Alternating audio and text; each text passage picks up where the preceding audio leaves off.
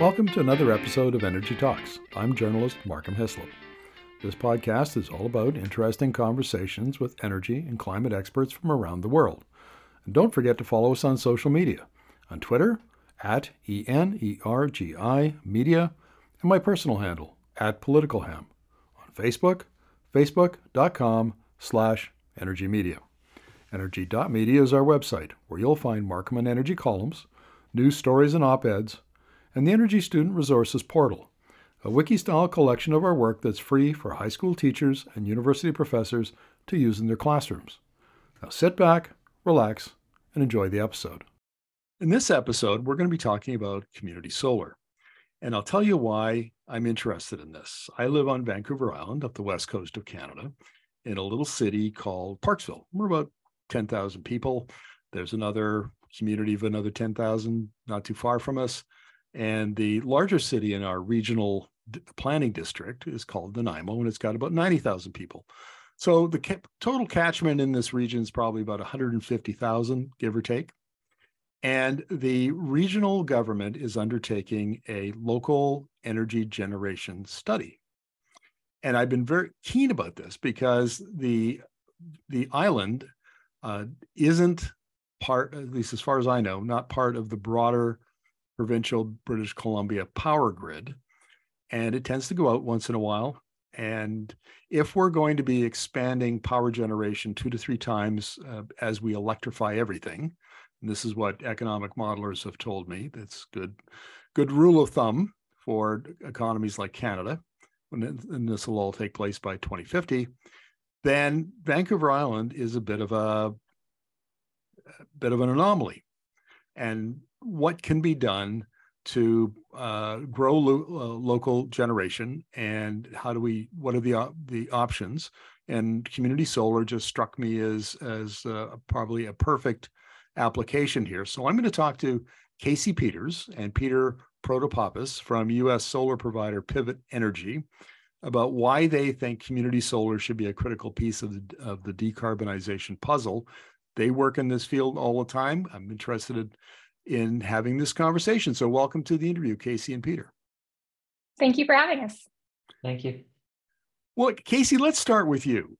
Um, can you give us an, uh, just an overview of what community solar is? Because there's lots of folks uh, who are going to be listening to this, and kind of like me, actually, now that I think about it, I don't know that I really understand community solar all that much. So, what what is it?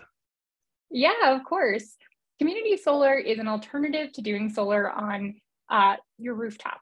Basically, it is when we put solar out in either a field or on an industrial rooftop or somewhere else within a community. And then individuals, either businesses, residents, organizations, you name it, they subscribe to that energy. So rather than having the equipment on site, they can get an energy bill discount, which is traditionally how it's done in the United States. Um, different markets have it different ways, but they're allowed to leave the project whenever they want, come and go. Um, it's a really good way to democratize energy because you're not trying to finance the equipment yourself, you're taking advantage of a scaled project and um, being able to use that energy. Well, that's interesting. Now, are, are they actually uh, they're subscribing at you know per kilowatt hour? Is that the idea, or are they putting in capital and helping to finance the the construction of the solar farm?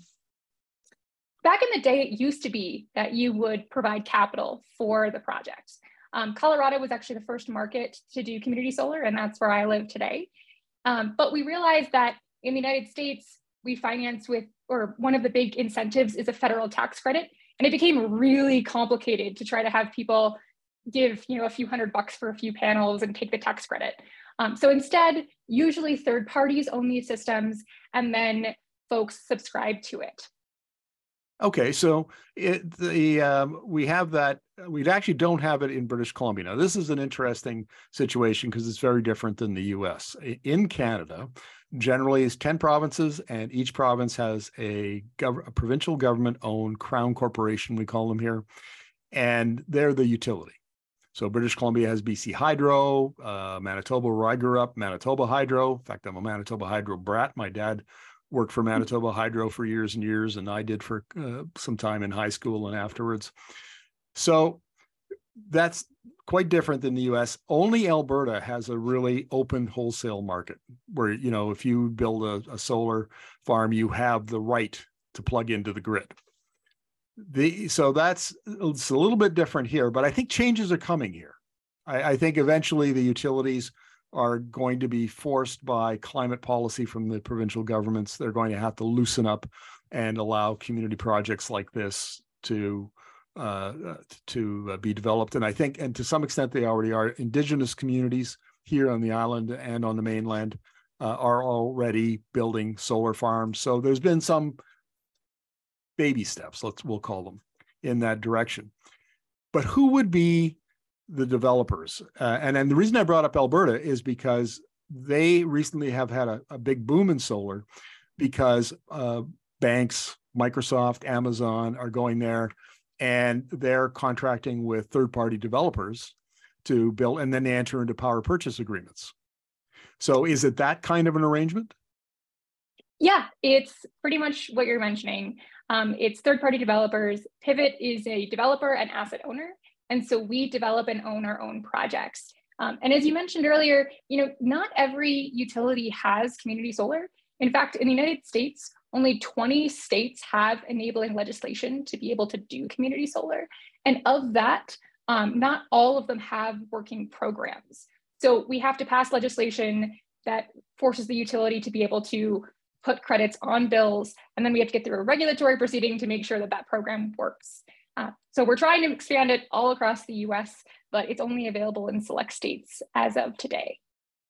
Now that's interesting. Uh, is there a lot of interest? I mean, is it just that 20 states have got the legislation in place and the other 30 are thinking about it and interested in it, or is is there maybe in some states looking at you, Wyoming, Montana, you know, we know the offenders, right? Is it that the other states just are politically and ideologically opposed to it? Well, I'll talk about Peter's home state of Ohio. Ohio has been talking about community solar for a long time.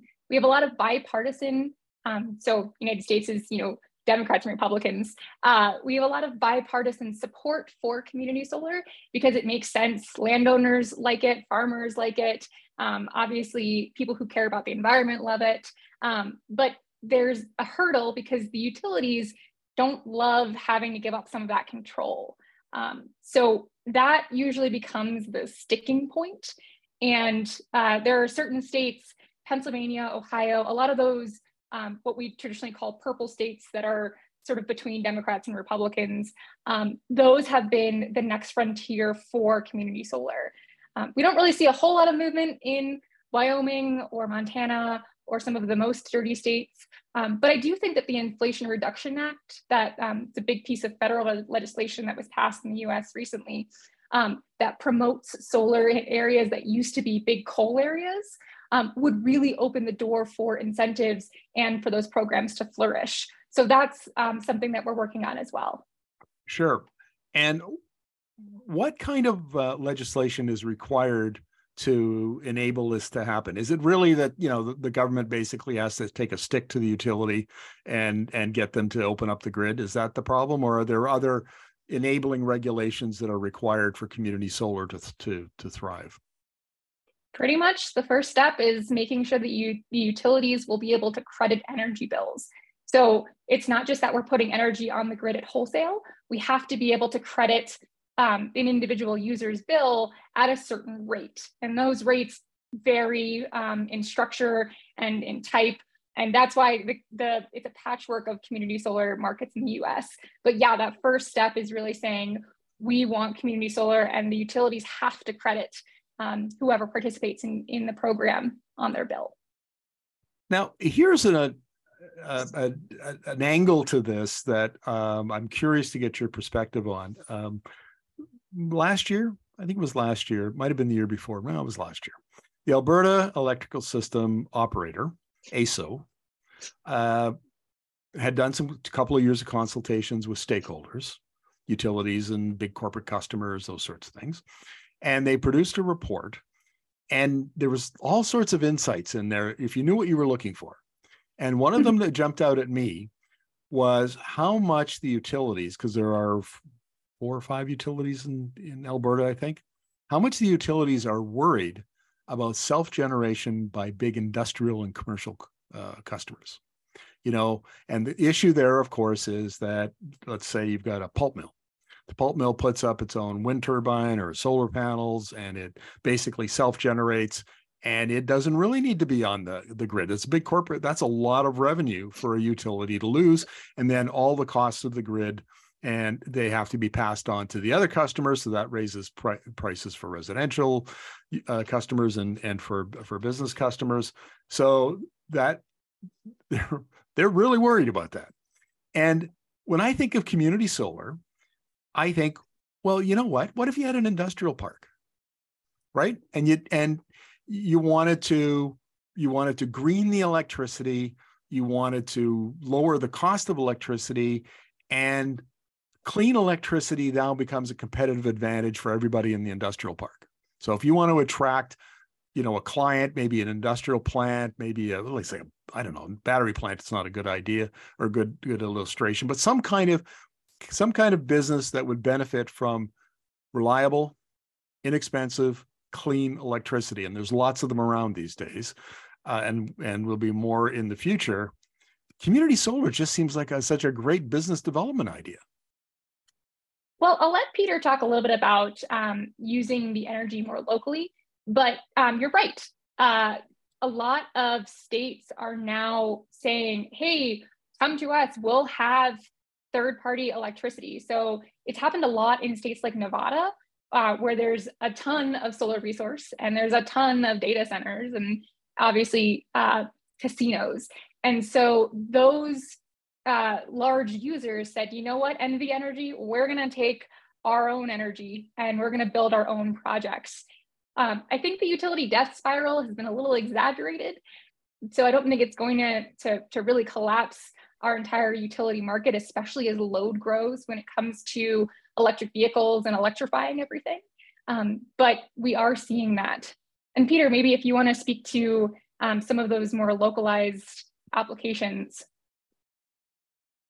Sure. So when you think about solar as a resource, it's it's inherently inefficient, right? It's not 24/7. And so when utilities and you mentioned they they didn't like this in sort of self-generation is they have to be there when the solar is not generating. And so to to you know help with that inefficiency, you pair so, solar with storage. And what you're seeing in the US, especially in California, uh, or the states that have highly incentivized not just community solar, but just solar in general, um, Illinois and New York and California, three that I, come top of mind, there are highly now incentivizing storage. And, and what that's to is to bridge the gap between the, the load, the, the solar on site or off site in a CSG situation, and the ultimately the base load that the utility is responsible for providing. So we're seeing that more and more in the US that storage is being incentivized. Right now, the technology is limited generally to four hours.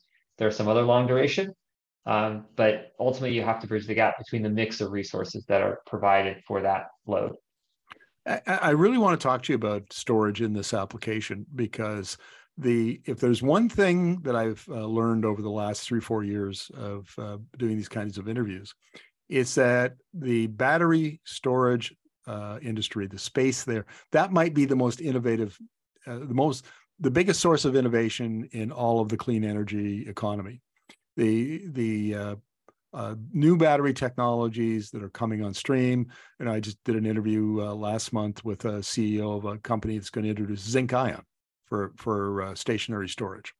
And now we're talking about uh, sodium ion and we're talking about you know uh, flow batteries redox flow batteries. And i mean compressed air storage from Hydrostor we just had a billion dollar contract in california canadian company i mean the amount of technology the amount of innovation that's taking place and the new technologies that are coming on on stream they're just starting now and i would bet a donut.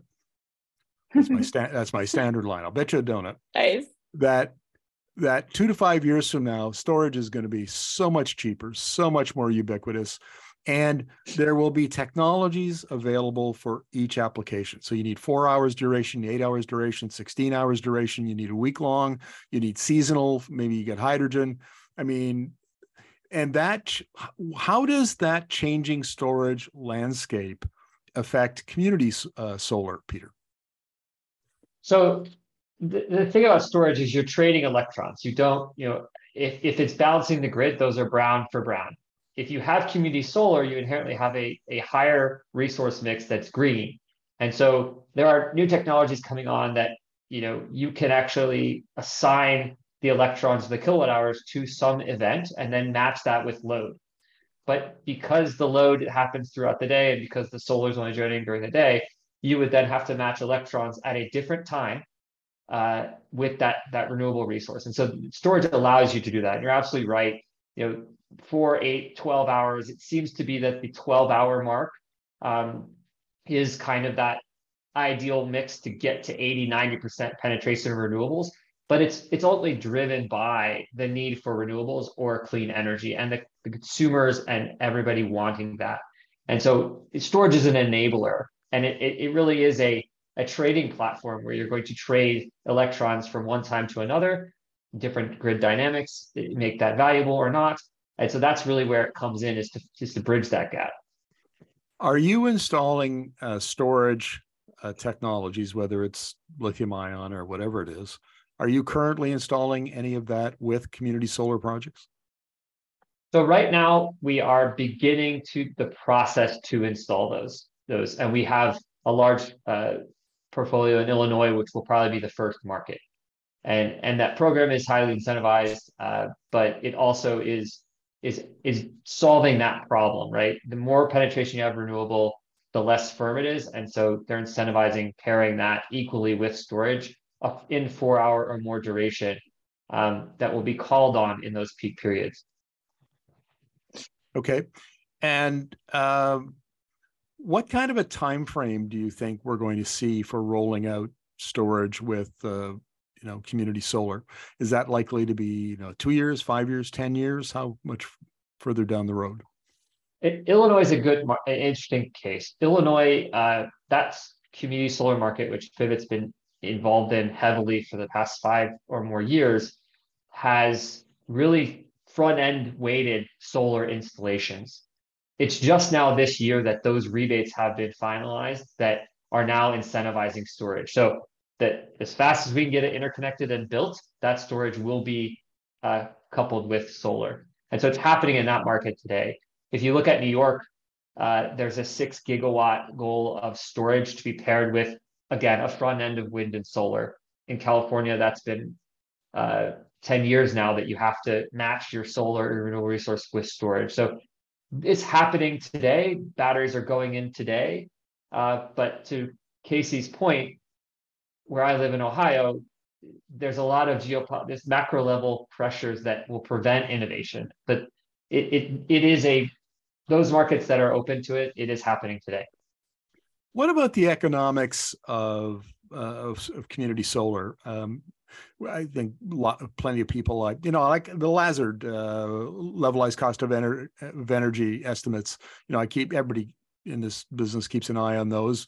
And the learning curves the cost curves have come down. It's you know over the last 12 13 years at such a terrific rate. I mean solar is now what around 21 22 dollars a, megawatt hour for, for solar? Is that what you're seeing at the community level? Or does doing community solar raise because you're doing it on smaller scale does it raise the cost per meg- megawatt hour yeah, I'll take that question. Um, the projects that you're seeing at that $21, $22, those are more the utility scale projects. And to kind of maybe take a step back, um, community solar projects are designed to be on the distribution grid versus the transmission grid.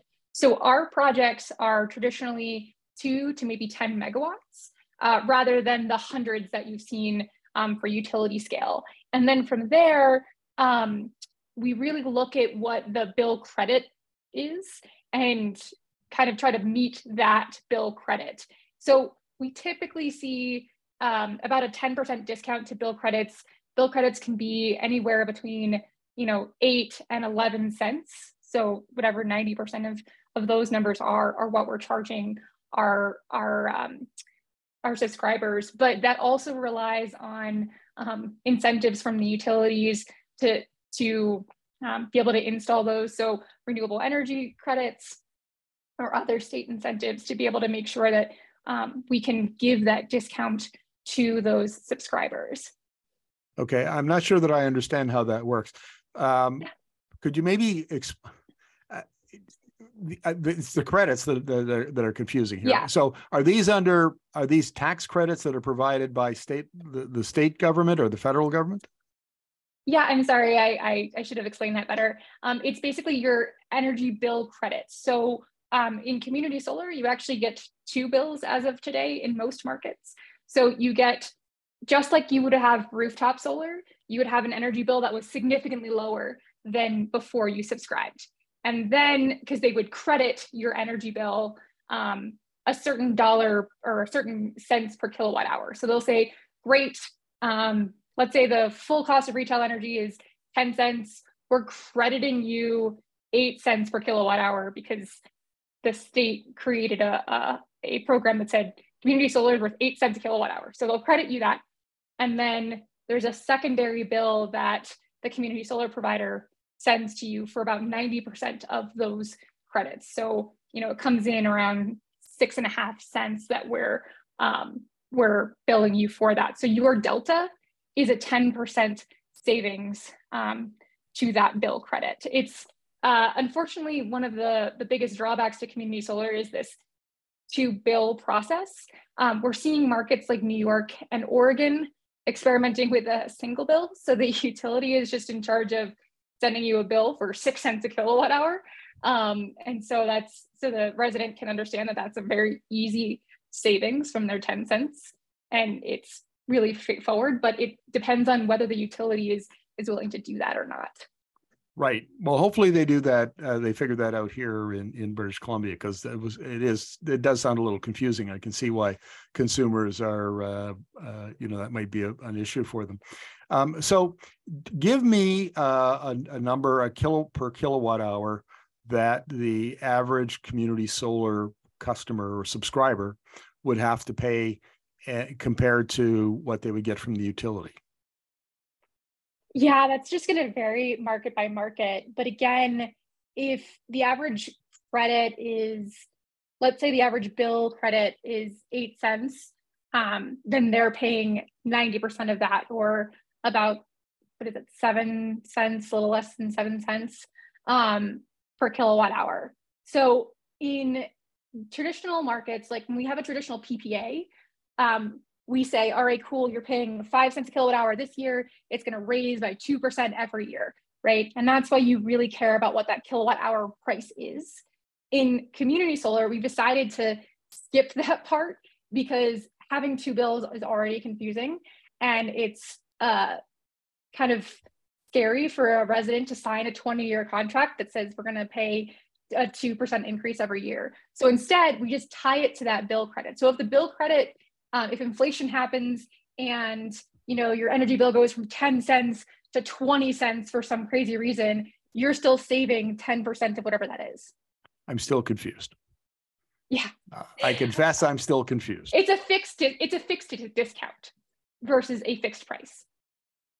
So okay whatever so if i get if i'm paying 20 cents just hypothetically mm-hmm. i'm paying 20 cents a kilowatt hour uh, for my home and then I essentially get a credit onto that on that 20 you know could be 8 cents could be 10 cents and I get that credit from the that because I subscribe to community solar? Yes. And then we charge you 90% of whatever that credit is. So we're always giving you a 10% discount to whatever the utility is charging you. So you're always saving money is kind of what the answer we give to all of our subscribers. Um, you're always saving at least $5 a month um, it's basically like having one free energy bill a month or uh, sorry, a year. Okay. Um, okay. I'm beginning, I'm beginning to get the, the picture here. So, yeah. but I have to say, 10% doesn't sound like a lot. And is, is that enough to make people switch over? Is it enough of an incentive? Yeah, we're seeing people switch over kind of across the country because it's uh, it's free money, right? So if I can get you five to ten dollars a month in savings, and ultimately it covers one month. If I tell you one free month of electricity, which is what it would end up being, um, would you would you do it for a free energy bill? Yeah. And so we're seeing people sign up across the country. We'd love to see deeper discounts, and we might see that based on the Inflation Reduction Act. But um, again, really, these markets and these credits are designed so that um, you know we're able to give them meaningful savings over the course of a year. Okay, fair enough. Um, I want to talk about local grid infrastructure and, in particular, microgrids. This is something that seems to me to have a lot of promise, particularly when tied to community solar. Is there any of that going on? Peter, maybe we'll get Peter, you. I, yeah, I, yeah, I could take that one. So when you when you say microgrid, um, you know your your description of a industrial park or even an island uh, microgrid can mean anything from somebody taking their home residence and, and creating a situation where they can island off of the grid, or um, it could be an industrial park. Um, so when I when I think about microgrids, they, they play in different ways. Typically, the construct for community solar is driven out of state policy that's requiring those utilities to incentivize renewables. And part of the community solar construct is that the renewable attributes are not necessarily shared with the offtake, and and it it's it's an interesting dynamic there. But in terms of the microgrid piece, I think it actually trickles down to manifests itself at the residential level. You you have a home that cannot fully either install solar for the same discount that Casey mentioned on a on a relative basis, or they they have in my case, I live in a neighborhood with a lot of old tall trees. And it's a beautiful neighborhood, it's just not great for solar. And so, could I subscribe to an array and then balance that renewable energy um, with my vehicle, my home storage, or my own microgrid? And so, I think that in the community solar space, it's really manifests at that level. You know, when you when you talk about the island that you live on, it, it kind of excites me because you can have your own microgrid, and, and that we could talk about that specifically, but that's where you, you see it in Hawaii a lot, where you're seeing large solar arrays with large storage that is essentially a small microgrid to balance that island. And, and there are benefits to it. it. It's just where is it incentivized and, and what is the actual alternative cost? Yeah, I probably should point out for our American uh, uh, listeners that Vancouver Island is actually pretty big. It's got almost a million people on it. It's it's not small. Uh, so um, the but I guess what I'm really getting at here, I, is it fair to say that microgrids aren't going to move into existing neighborhoods? You know, like your neighborhood in in Ohio, uh, because essentially, you know, the distribution network's already built there by the by the utility. It's managed. Why would you put another grid, you know, overlay that on top of? So I guess it's it's new builds like you know subdivisions for homes and industrial parks or you know that's sort of thing where then then the community solar makes a lot of sense and maybe you could even tie that into nearby homes. I don't know. I just am i on the right track here about where microgrids are going to might be paired up with community solar? You're absolutely right that, that taking a, neighborhood that's already have built out infrastructure you're getting especially in ohio relatively cheap prices so justifying a large investment in a home microgrid it, it doesn't necessarily make sense unless you are forward thinking and you're willing to use that discretionary money to do that. Um, where it gets interesting with newer neighborhoods or potentially places where the technology can meet the, the need, you start to have what a lot of people call transactive energy, right? I may not generate as much energy as I need for my home. So I need some from the neighborhood, some from my home. Maybe I balance that with my vehicle, and then my neighborhood can use my solar when I'm not there, right? It pushes it back to that microgrid within the, within the neighborhood. So that's where I think I get kind of interested where the technology is is there to do this transactive energy. And that's where you say these localized grids. And, and there's some of this happening in Brooklyn, uh, New York, just as, as a pilot. But that's where that transactive energy gets really interesting. We have multiple resources in a neighborhood that could be controlled by the residents. Right. I, have I've seen a lot of uh, discussion in the in the literature uh, the academic literature about flattening of the utility structure and the utility essentially instead of this vertically integrated uh, entity that looks after generation, transmission, and distribution, the it, be, it becomes more uh, like a platform for trading electricity and other services. So, you know, you uh, uh, the, the community, whether it's community solar, rooftop solar, you know, whatever, uh, it they you you basically become prosumers. And then if you have batteries then you there's another layer of, of service that you can provide to the grid. Uh, if you have a microgrid that's maybe also tied to the grid. I mean it seems like the technology is changing in so rapidly and uh, and and so comprehensively that the options available to communities that want to do this kind of thing are so much more plentiful than they used to be before. More options, uh, I suppose a little more confusing as well to non-technical people like me. But is, is that fair to, fair to say, uh, Peter, about where the technology is going and the options that are available, uh, you know, to to communities? Absolutely. You of course have that push and pull with the utility, like you mentioned, this flattening. You know, they're investing a lot in the asset to in their grid to manage and deploy at the highest load time of the day or of the year. And so what's you see manifesting in California, which is I think happening in other markets, is what's called time of use rates. And I think time of use rates are the easiest way for utilities to lose customers because they the technology, a Tesla Powerwall or a Generac wall or, or whatever, uh, your vehicle plus solar, all of a sudden you don't need the grid at that time when they need you the most to repay their investment. And so it's a it's technology is available. The, the cost is starting to come down, especially with energy storage tied to the transportation sector and benefiting from that economies of scale. But it, it it's expensive enough that you really need motivation from a default or a incumbent service to then justify that savings. What about um, Casey? I'll direct this question to you what about the opportunity for low income households, um, neighborhoods that are predominantly people of color, rural, uh, rural, small rural communities? Is this an opportunity for them to improve their service, lower their costs? This is a huge opportunity for them. Thanks so much for bringing that up. Um, you know, as we mentioned in my last answer about are people signing up for community solar? Yes, because it's free. Um, it used to be that we would have to do credit checks on everyone who entered into community solar and make sure that they were worthy and creditworthy to, to participate. But we realized that as long as we were providing a discount to people, that was a meaningful discount. If you build it, they will come. And so um, we were able to remove credit checks on all of Pivot's projects for residential um, that were community solar subscribers.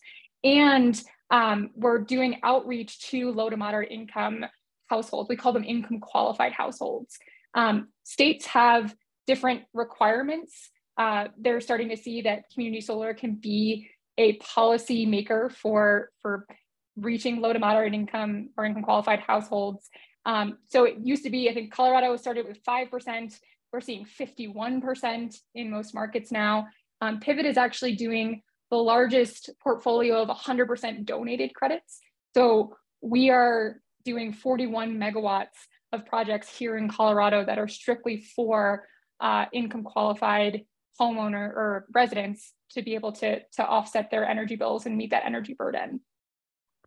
Um, Casey, maybe we can wrap up the interview this way. If you could look out uh, two years, five years, 10 years, how do you see community solar developing and spreading? I think that we're going to see a lot of growth from the Inflation Reduction Act. Um, it incentivizes solar to be placed and service low income uh, residents, which community solar does beautifully. And so we're also going to see, I think, states like Ohio and Pennsylvania, those tipping point states, decide to do community solar and say, you know what, there's so much money here, there's so much economic development here that we should be doing it. So we're going to see community solar in some of those states that um, were either low hanging fruit to turn into community solar states, or even states like West Virginia um, that have so many environmental impact communities. um, that we'll be needing for solar.